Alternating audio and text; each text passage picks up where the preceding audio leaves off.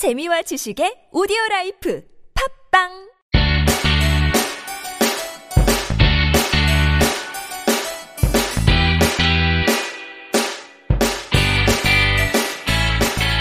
찾아가는 법률 서비스를 지향하는 법률사무소 시우 김삼연 변호사입니다. 아, 101번째, 101번째 함께 읽는 민법을 시작해 보도록 하겠습니다.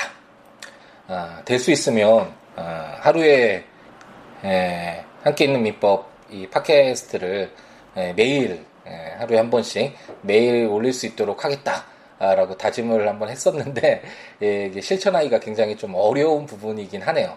에, 원고라고 해야 되나요? 이제 함께 있는 민법 어, 전문가 해설 부분에 대해서는 적어둔 것이 있어서 어, 그래도 좀 수월한데도 불구하고 어, 3, 40분 이렇게 녹음하는 시간 어, 저는 어, 최대한 좀 시간을 어, 줄이기 위해서 너무 막 잘하려고 여러 번 녹음하고 편집하고 뭐 이렇게 모든 설비 갖추고 이렇게 에, 하지를 않는다라고 몇 번 설명을 드렸었죠.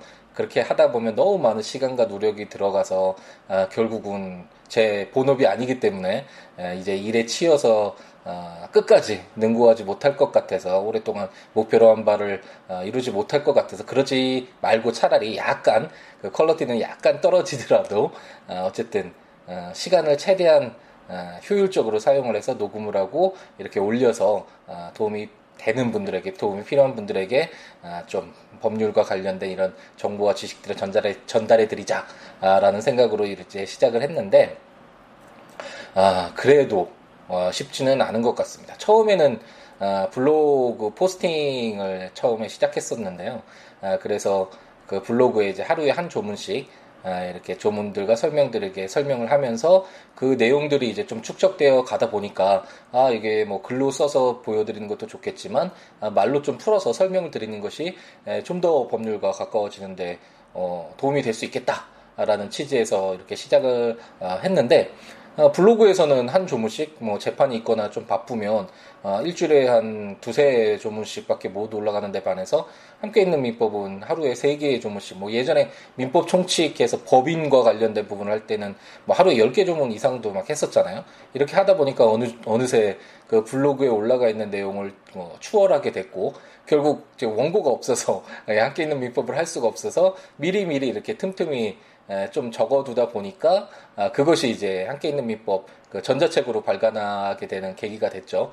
그래서 지금 민법 총칙과 물권편, 채권 총론까지 나와 있는데 채권 각칙 부분은 지금 열심히 쓰고 있지만 아, 진도가 잘 나가진 않네요. 어쨌든 아, 그래서 이렇게 진행되게 됐고 전자책까지 발간하게 됐고 이제 그것을 바탕으로 해서 이제 함께 있는 민법 최대한 빨리 빨리 좀 진행을 해보려고 그렇게 다짐을 했었는데 아, 그래도 이렇게 쉽지는 네, 않은 것 같습니다.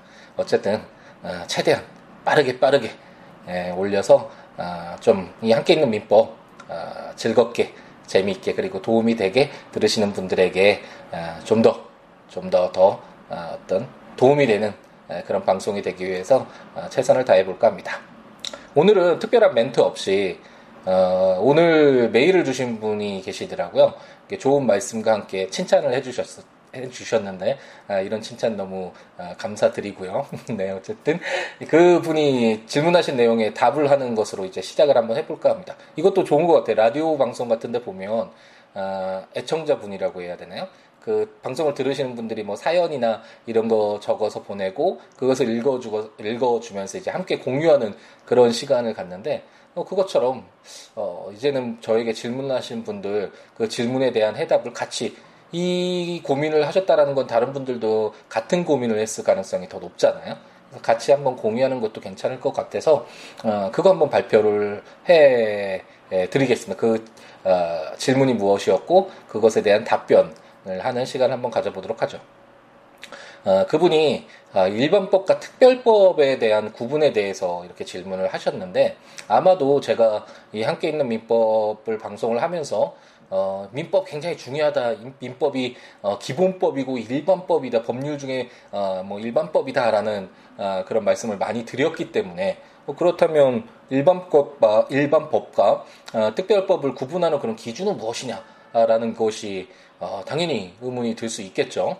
어, 그것에 해답을 어, 드리자면 답변을 드리자면 일반법과 특별법을 구분하는 어떤 기준이 특별히 있는 것은 아니고 상대적인 것이라고 생각하시면 될 것 같습니다. 일반이라는 것은 보편적으로 적용이 되는 거잖아요. 어떤 특수한 특정한 경우에 적용되는 것이 아니라 일반적으로 적용되는 어, 경우를 일반이란 일반이란 뜻이 원래 그런 거잖아요. 그렇기 때문에 일반 법이라는 것은 어떤 뭐 예외적인 사유가 발생하지 않는 한 어, 공통적으로 보편적으로 적용되는 그런 일반적인 내용이라고 할 수 있을 것이고 그렇기 때문에 일반 법인 민법은 어, 개인들 간에 어떤 어, 개인들 간의 사적 분쟁에 관련된 이런 사적 자치와 관련된 이런 내용에서의 법률로서 다른 특별한 예외적인 사유나 특별한 어떤 경우가 특별한 사유가 발생하지 않는 한 아, 가장 일반적으로 가장 보편적으로 가장 기본적으로 적용되는 어, 법률이기 때문에 아, 바로 민법이 일반법이다. 라고 설명을 드렸던 것이고 이 민법을 기준으로 본다면 어, 법인과 관련된 내용 민법 총칙에서 읽었던 거 기억이 나시죠? 어, 그렇기 때문에 법인과 관련된 만약 법인이 어떤 건물을 사는 계약을 체결했다. 법인도 자연인과 더불어서 권리 주체라고 했잖아요. 독립된. 그렇기 때문에 뭐 건물을 매수하는 그런 계약을 체결할 수 있을 텐데 그 법인의 어떤 행위와 관련돼서 어, 다른 특별한 일이 없다면 특별한 어떤 다른 요소가 없다면 민법을 한번 찾아봐야 되겠죠. 기본적으로는. 하지만 법인과 관련된 일들이 너무 많잖아요. 지금 뭐 어, 현대 사회를 이끌어가는 게 물론 자연인과 법인이 이렇게 어, 동등한 아, 권리 주체이긴 하지만 자연인인 경우에는 아무래도 개인들은 그 범위가 한정되어 있는데 반해서 이제 실질적으로 대규모의 어떤 경제 활동을 하는 주체로서는 법인이 등, 예, 주된 어떤 주체라고 할 수 있는데 이런 법인과 관련된 내용을 민법에 규정되어 있는 이 몇 개의 조문으로는 아, 굉장히 많이 부족하겠죠. 그렇기 때문에 법인과 관련된 어, 법인도 개인 거 권리 주체잖아요. 사인이잖아요. 공법 공법이 적용되는 뭐 국가나 뭐 행정기관이나 이런 어떤 주체가 아니라 어떤 개인 간 개인들과 같은 위치를 지닌 어떤 사적 자치의 주체잖아요. 이런 법인이 어떤 행위를 할 때 또는 법인과 관련된 내용들을 어, 규정하고 있는 것이 상법이라고 할 수 있는데 이렇게 비교를 해보면 아 이 민법이 기본인데 일반법인데 이 민법의 내용 중에 그 주체가 아, 법인일 경우에 또 다른 이제 특별한 요건이 들어간 거죠. 특별한 어떤 특수한 상황이 발생한 거죠. 이런 경우를 어, 좀 더 더, 어, 특별히 어, 규정하기 위해서 만든 법이 바로 상법이고 바로 상법은 민법에 비해서는 특별법이 되, 되겠죠. 그렇기 때문에 상대적인 것이라고 할 수 있고 물론 상법도 민법에 비해서는 특별법이지만 이런 상법 내용을 좀 더 뭐 구체적으로 또 분화돼서 어, 규정하는 그 규정하는 내용들이 있을 수 있겠죠. 지금 뭐 딱 떠오르진 않는데 뭐 어음과 관련된 내용이나 해상과 관련된 뭐 해상과 관련된 무슨 특별법이 또 발생할 수 있잖아요. 뭐 정말 작년에 있, 있어서는 안 되는 그런 참사가 갑자기 또 해상법 그러니까 해상편 그러니까 또 생각이 나긴 하는데 어쨌든 그와 관련된 어떤 특별법들이 좀 더 뭐 안전을 강화하기 위해서 뭐 그 이용자들의 어 뭐 편의와 어, 그런 뭐 그 안전을 보호하기 위한 뭐 어떤 이런 특별법이 발생할 수 있잖아요. 이런 법률들은 어, 상법이 일반법이 되고 어, 상법에 대비해서 그런 법률들은 또 특별법이 되겠죠.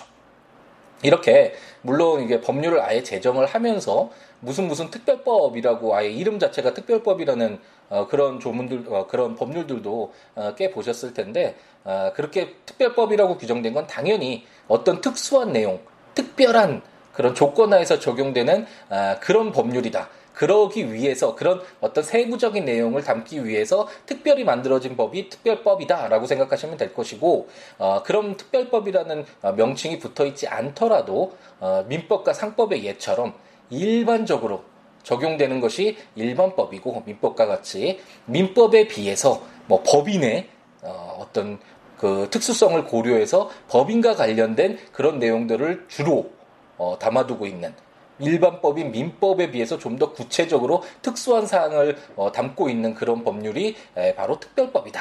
아, 라고 생각하시면 될 것 같습니다. 답변이 됐는지 모르겠네요. 어떤 기준이 어떠 어떠한 경우에는 일반법이고 어떠 어떠한 경우에는 특별법이다 이렇게 기준이 있는 것이 아니라 아, 상대적인 기준에 따라서 일반적이고 보편적으로 어, 예외가 없다면 특별히 어떻게 규정한 사항이 없다면 적용되는 법률이 일반법 아, 그리고 아, 그 일반법을 바탕으로 해서 그 외에 어떤 특별한 경우, 특별한 사유, 특별한 주체, 특별한 목적물 뭐 여러 가지 어떤 다른 내용을 담아야 되는 아, 그런 부분들을 담아둔 법률이 바로 특별법이다. 라고 아, 부른다라고 생각하시면 될 것 같고 그렇기 때문에 한 가지 참고로 하자면 특별법이 먼저 적용돼야 될까요? 아니면 일반법이 먼저 적용돼야 될까요? 어떤 분쟁이 발생했을 때 당연히 특별법이 일반법이 아까 말씀드렸듯이 일반법은 어, 떤 특별한 요건, 특수한 요건이 어, 없었을 때 보편적으로 적용되는 법률이라고 했고 특별법은 그 특수한 상황에 맞게 그런 내용들을 어, 규율하기 위해서 만들어진 법률이잖아요. 그렇기 때문에 어떤 분쟁이 발생했는데 그 분쟁이 발생한 내용을 보니까 그 특별법에 규정된 내용이라면 당연히 그 특수한 사항을 가정하고 만든 특별법이 먼저 적용되겠죠. 그것을 특별법 우선의 법칙이라고 하잖아요. 그래서 한번 왜 특별법 우선의 법칙이 생겼는가와 관련된 내용까지도 한번 어, 확대해서 어, 설명을 드려봤습니다. 충분한 설명이 됐는지 모르겠네요. 한번 부족하면 다시 한번 어, 질문을 주시고요. 제 메일로 다시 이렇게 답변을 드리려다가 아까 이제 메일을 확인하고 답변을 드리려다가 오, 많은 분들이 궁금해 하실 수 있는 내용일 것 같다라는 생각이 들어서 오늘 같이 방송에서 말씀드리자라고 생각하고 아, 따로 메일은 드리지 않았습니다. 아마도 아, 애청자라고 말씀을 하셨으니까 들으셨을 것 같고 아, 답변이 되었는지 예, 한번 답변 다시 주시면 메일 주시면 아, 감사하겠네요. 어, 다른 분들도 어, 재밌는 것 같아요. 어, 이렇게 질문 주시고 공통적으로 한번 답변이 필요한 음, 많은 분들이 의문을 가질 만한 그런 내용들은 이렇게 같이 이야기 한번 해보고 생각해보고 같이 공유하는 시간 갖는 거 아, 좋은 것 같습니다. 앞으로 이런 시간 좀 가져도 아, 의미가 있지 않을까라는 생각을 해봅니다.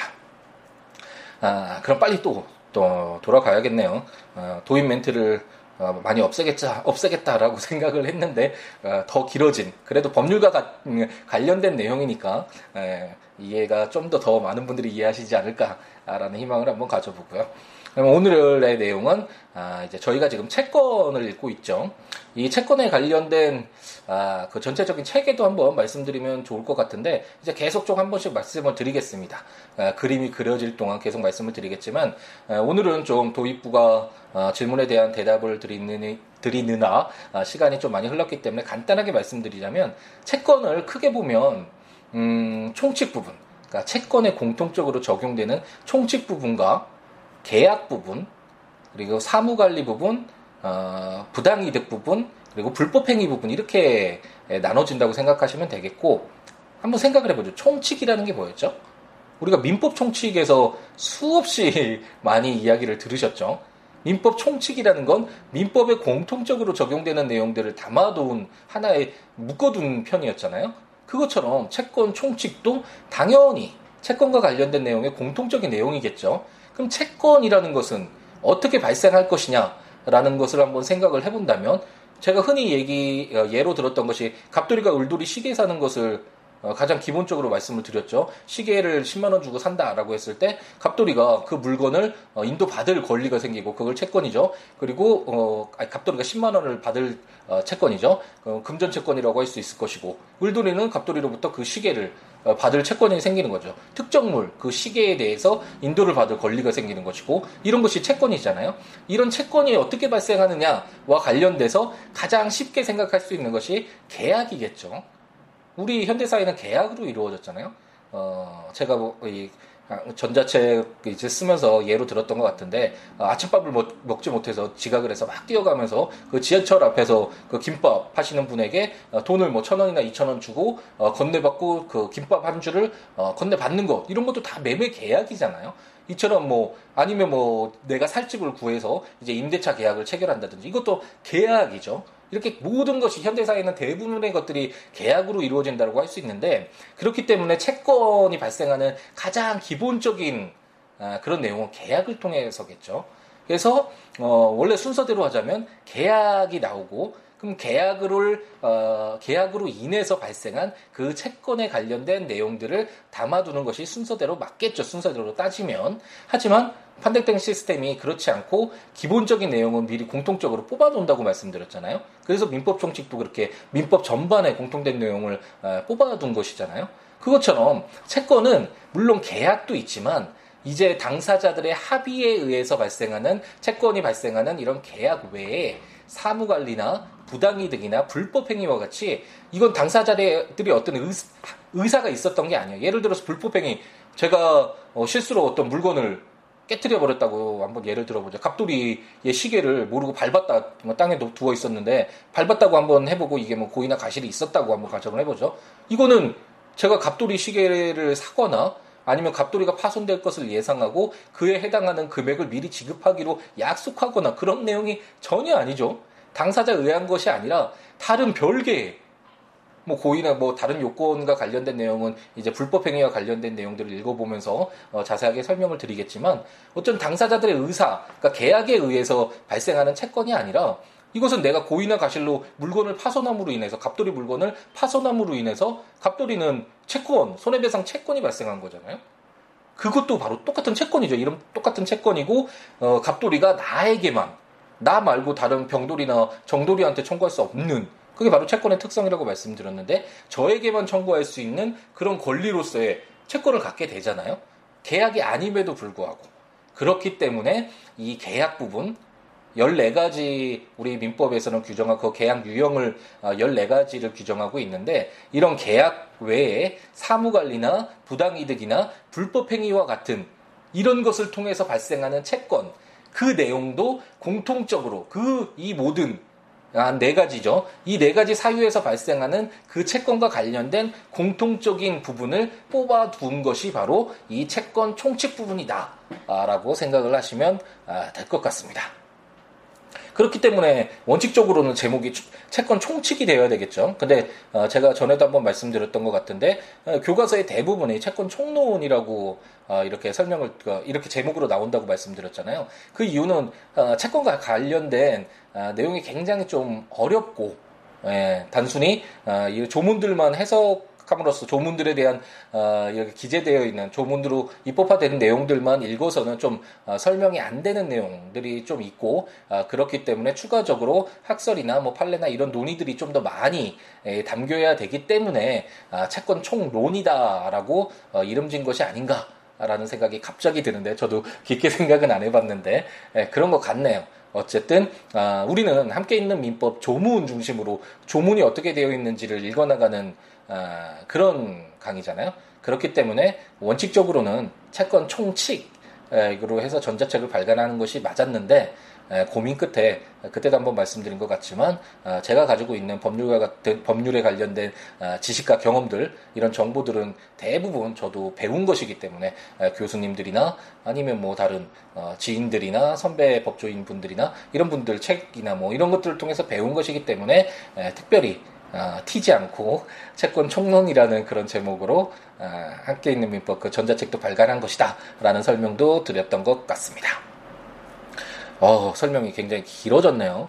그 질문과 답변뿐만 아니라 아, 전체적인 틀을 이제 조금씩 조금씩 말씀드리겠다라고 설명을 드렸었는데 아, 생각보다 좀 길어진 것 같습니다. 원래는 세 개의 조문을 읽어야 되지만 아, 오늘은 그 외화 채권과 관련된 아, 내용들 좀 빨리 한번 읽어보고 어, 마무리 지어 보도록 하죠. 그렇게 좀 어려운 내용은 아니니까 아, 오늘은 법정 이유까지 세개 조문 읽을 수 있겠네요. 빨리 한번 아, 읽어보도록 하겠습니다. 지금 채권의 목적도 당연히 채권이 어떤 내용을 가진 채권인가와 관련된 그런 내용들을 담고 있다고 말씀드렸고 이 채권들도 다 계약을 통해서도 나올 수 있고 부, 어, 부당이득이나 사무관리나 불법행위를 통해서 나온 채권도 다 여기에 에, 공통적으로 적용되는 내용인 것이죠. 아, 그런 거 항상 머릿속에 그려보시고 한번 아, 조문을 읽어보도록 하겠습니다. 제377조는 외화 채권이라는 제목으로 제1항 채권의 목적이 다른 나라 통화로 지급할 것인 경우에는 채무자는 자기가 선택한 그 나라의 각 종류의 통화로 변제할 수 있다. 제2항 채권의 목적이 어느 종류의 다른 나라 통화로 지급할 것인 경우에 그 통화가 변제기의 강제 통용력을 잃은 때에는 그 나라의 다른 통화로 변제하여야 한다. 라고 규정하고 있습니다.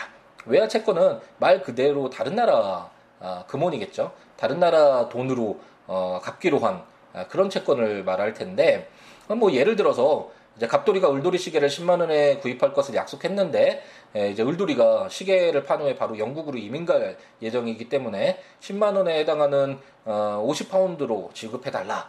아, 약 50파운드죠. 아, 2,000원, 1파운드에 한 약 2,000원이니까 한 50파운드 정도 될 텐데 지급해달라고 요청했고 이제 뭐 갑돌이가 아, 그렇게 지급하겠다라고 했다면 어, 갑돌이는 어, 뭐 1파운드 동전으로 1파운드가 동전인데 50개로 지급하거나 10파운드 지폐로 5장의 지폐로 지급할 수 있겠죠. 그런 내용 담고 있다라고 생각하시면 될 것 같고 어, 다만 이제 갑돌이와 을돌이가 합의를 통해서 1파운드 50개 동전으로 지급하는 것으로 이제 합의를 했는데 뭐 갑자기 예, 동전 사용량을 줄여야 한다라는 뭐 영국 정부의 정책으로 인해서 1파운드가 강제 통용력을 잃었다. 한번 가정을 해보죠. 그때는 뭐 376조에서도 아, 강제 통용력에 대해서 설명을 드렸지만 이런 경우에는 다른 통화로 지급을 해야 되겠죠. 그 지금 그 통화 그 1파운드가 강제 통용력이 없어서 이제 돈으로 쓸 가치가 없어졌는데 그걸 지급하면 그냥 새덩어리 50개를 갖게 되는 거잖아요. 그렇기 때문에 어, 이럴 때는 이제 갑돌이는 영국 통화 중 뭐 5파운드나 아니면 10파운드 등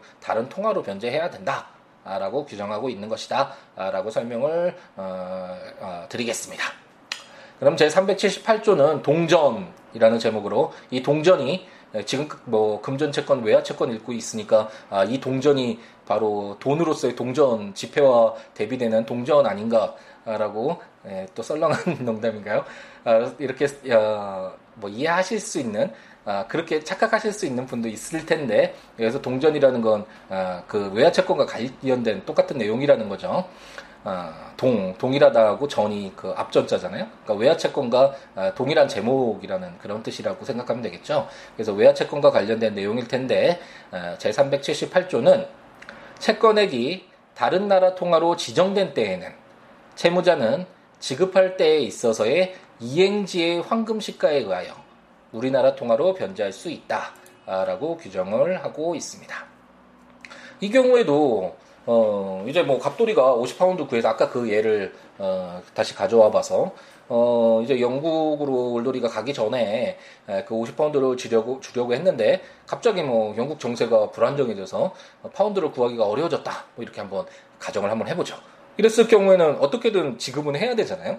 어, 채무자로서 어, 채무자로서 이제 나중에 어, 채무를 불이행했을 때 얻게 되는 갖게 되는 좀 불이익들 어, 려운 경우들을 이제 나중에 이제 계속 배우게 될 텐데 그렇기 때문에 어쨌든 갑돌이는 어, 돈을 지급해야 되게 될 것이고 만약 어, 영국 그 돈으로 외화 채권으로 지급하기로 하였지만 어, 어떻게 좀 어, 그, 그 다른 나라의 통화로 지정됐지만 어, 좀 지급하기 어렵다. 그런 사정이 있을 때는 이제 갑돌이가 이행지인 우리나라의 환율에 의하여 우리나라 통화로 어, 변제할 수 있다라고 규정을 해서 어, 이제 채무자인 갑돌이가 어떻게든 지급을 할 수 있게끔 해야 되잖아요. 어, 그렇기 때문에 지급할 때에 있어서의 그러니까 원래는 뭐 이게 법원 판례와 관련돼서는 이행기를 말한다 뭐 이런 게좀 다툼이 또 있었던 그런 어, 조문인데 지급할 때 지급할 때 있어서의 이행지의 황금시가 그 갚는 우리나라에서 뭐 돈 지급한다면 우리나라가 되겠죠.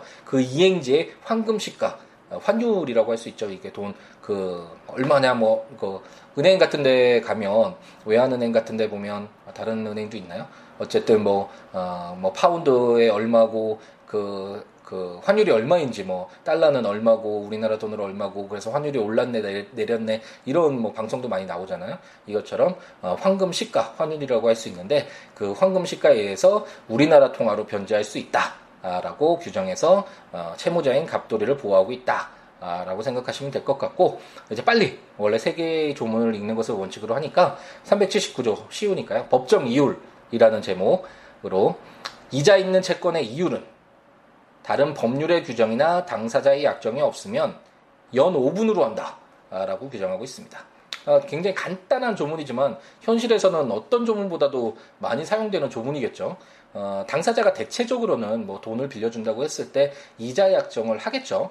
물론 어, 함께 있는 민법은 많은 분들이 학생분들이겠지만 그래서 학생분들의 경우에는 뭐 돈을 빌려 줄 때 야 너 뭐 이거는 그 뭐 이자가 몇, 얼마야? 뭐 이런 식으로 하지 않고 그냥 며칠만 쓸게 돈 좀 빌려줘 이렇게 빌려줘서 이자 없이 약정하는 경우가 대부분이 부분이겠지만 학생의 경우에는 현실에 나와서 사회에 들어갔을 땐 모든 것들이 다 가치를 지니고 재산일 때 그냥 허투루 사용될 수가 없는 것들이 대부분이잖아요.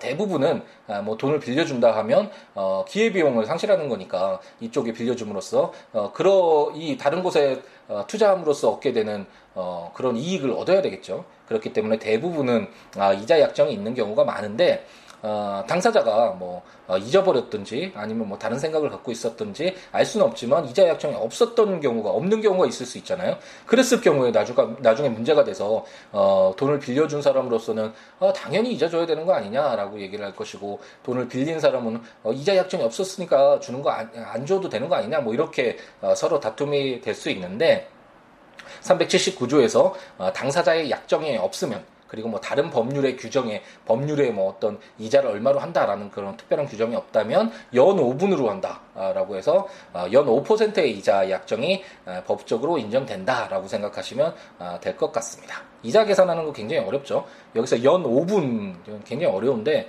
5분 그럼 시간 1초, 1분 뭐 이렇게 해서 5분이 아니냐라고 생각하기가 쉬울 텐데 오늘은 또 두 두 번이나 썰렁한 농담을 했네요.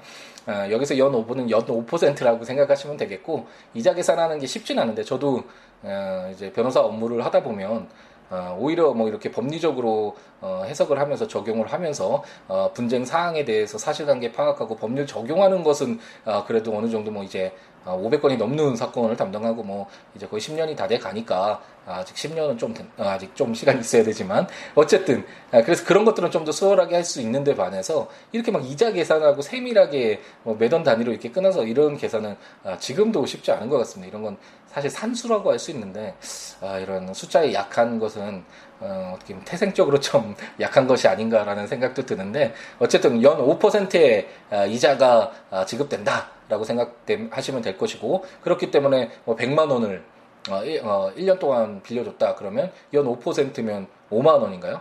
맞죠? 예, 계산이 상당히 어려운데 예, 그래서 5만 원의 이자를 아, 특별한 약정이 없다면 지급해야 한다라고 생각하시면 될 것이고 어, 예를 들어 아, 이제 그 어, 상법의 경우를 보면 아까 일반법 특별법 설명을 드렸잖아요. 상법의 경우에는 주로 상인들 아까 법인을 주로 설명을 드렸는데 어, 구체적으로 좀 더 들어가자 보면 법인도 당연히 들어가지만 상행위를 하는 상인을 에, 중심으로 규정되어 있는 법이 상법이라고 할 수 있거든요. 그렇기 때문에 민법이라는 건 일반 자연인 법인 그래서 그냥 인인데 에, 상법은 특별하게 어, 상행위를 하는 상인들에 관련된 법이잖아요. 그래서 특별법이라고 할 수 있는데 어쨌든 상법에서는 54조에서 상행위로 인한 채무의 법정 이율은 연 5, 6분으로 한다라고 해서 6%다. 그, 이처럼 어, 법률에 다른 법률에 에, 다른 규정이 있으면 이율에 관련된 다른 어, 규정이 있으면 그 법률이 적용돼야 되겠죠. 물론 뭐 이자와 관련돼서 문제 많은 거 알고 계시죠? 뭐 어, 대부업과 관련돼서 어, 어느 정도 이유를 인정할 것이냐. 그리고 뭐 사채와 관련된 어, 굉장히 불법적인 요소들도 상당히 많고 아, 그런 사건들도 많이 좀 담당을 해봐서 어, 얼마나 좀 어, 위험한 어, 그런 부분들을 담고 있는 것인지 어, 잘 알고 있는데 그래서 이자 제한법에서 어, 이자를 물론 당사자의 약정에 의해서 자율적으로 정할 수는 있지만 어, 만약 정하지 않으면 민법에서 일반적으로 적용되는 5%일 거고 어, 그렇지만 어, 이자를 적용 어, 제한을 둬서 그 이상은 어, 받지 못하도록 어, 이렇게 법으로 어, 규정은 되어 있다라고 생각하시면 될 것 같습니다. 또 많이 길어졌네요. 예. 오늘은 처음 생각에서는 아, 빨리 끝낼 수 있겠다. 이제 법률에 집중을 하자라고 생각을 했기 때문에 끝낼 수 있을 거라고 생각했는데 결국 이제 또 끝나는 걸 보면 아, 거의 비슷합니다. 시간이 예, 평균의 원리라고 할 수 있는데 에, 저도 뭐 에, 이제 개업을 해서 변호사 업무를 단독으로 어, 개인 변호사로서 활동을 하다 보면 거의 평균이더라고요. 일처리나 뭐 수입이나 지출이나 뭐 그런 것도 봐서는 거의 평균이라는 걸 무시를 못 하겠더라고요. 그렇기 때문에 그 평균을 좀 높이는 것이 정말 중요하겠구나. 아, 굉장히 좀 힘들지만 그런 단계를 아, 높이는 그 지점을 넘어서는 그런 것들이 정말 필요하겠구나라는 생각을 많이 해보게 되는데 또 어떤 또 이제 또 어, 엉뚱한 이야기로 또, 또 흘렀네요. 어쨌든, 또 시간으로 봤을 때 또 평균의 원리에 따라서 또 좀 긴 시간을 아, 했던 것 같습니다. 어쨌든, 함께 있는 민법 이제 갈수록 더 어려운 내용들이 많이 있으니까 어, 조문들 함께 읽으시면서 보면 좋겠고요. 어, 민, 그 법률 이제 함께 보면서 듣고 싶으신 분은 국가법령정보센터 들어가셔서 어, 지금 민법 들어가셔서 지금 외화채권, 뭐 법정 이율 이런 거 보셔도 좋고 어, 그리고 어, 오늘 공부했던 상법도 한번 찾아보시고 상법 54조에서 어, 그러면 상법의 경우에는 법정 이율이 연 6분이라고 하는데 맞나? 한번 확인해서 상법도 한번 쳐보시고 아, 이런 식으로 점차 외연을 확대해서 아, 그 공부 범위도 확대시키고 이해 폭도 넓히는 아, 그런 아, 공부해 나가시면 좋을 것 같고요. 아, 아니면 제가 어, 초급반 도입부에서 좀 말씀을 드렸던 전자책으로 함께 있는 민법 제가 조문과 해설들 아, 그 적어놓은 그런 책을 아, 발간을 했으니까요. 민법 총칙, 물권, 채권 총론까지 나와 있는데 예, 구입하셔서 조문과 설명들 보시면서 아, 들으셔도 좋을 것 같고 어, 또한 제가 앞서 언급했던 그 블로그 예, 조문과 설명들 어, 포스팅하고 있다라고 말씀드렸잖아요. siwo.net, siwo.law.net 아, 시우로 제 블로그에 오셔서 그 조문과 설명들 보시면서 아, 들으셔도 좋을 것 같습니다.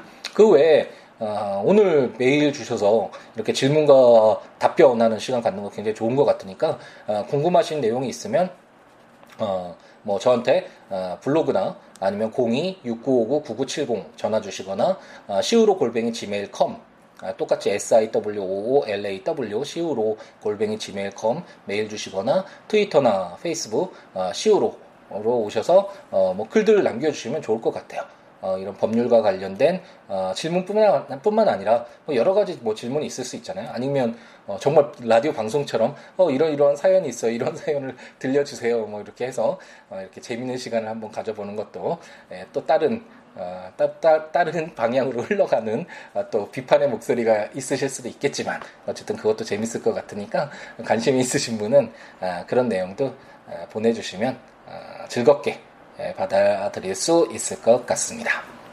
어, 아직 어두워지진 않았네요. 그래도 일찍 시작을 해서 오늘은 에, 월요일에 또 힘차게 한번 시작해 보자는 그런 생각으로 어, 6시에 사무실 어느 정도 일 정리를 하자마자 함께 있는 민법을 녹음하기 위해서 어, 자리에 앉았던 것 같습니다.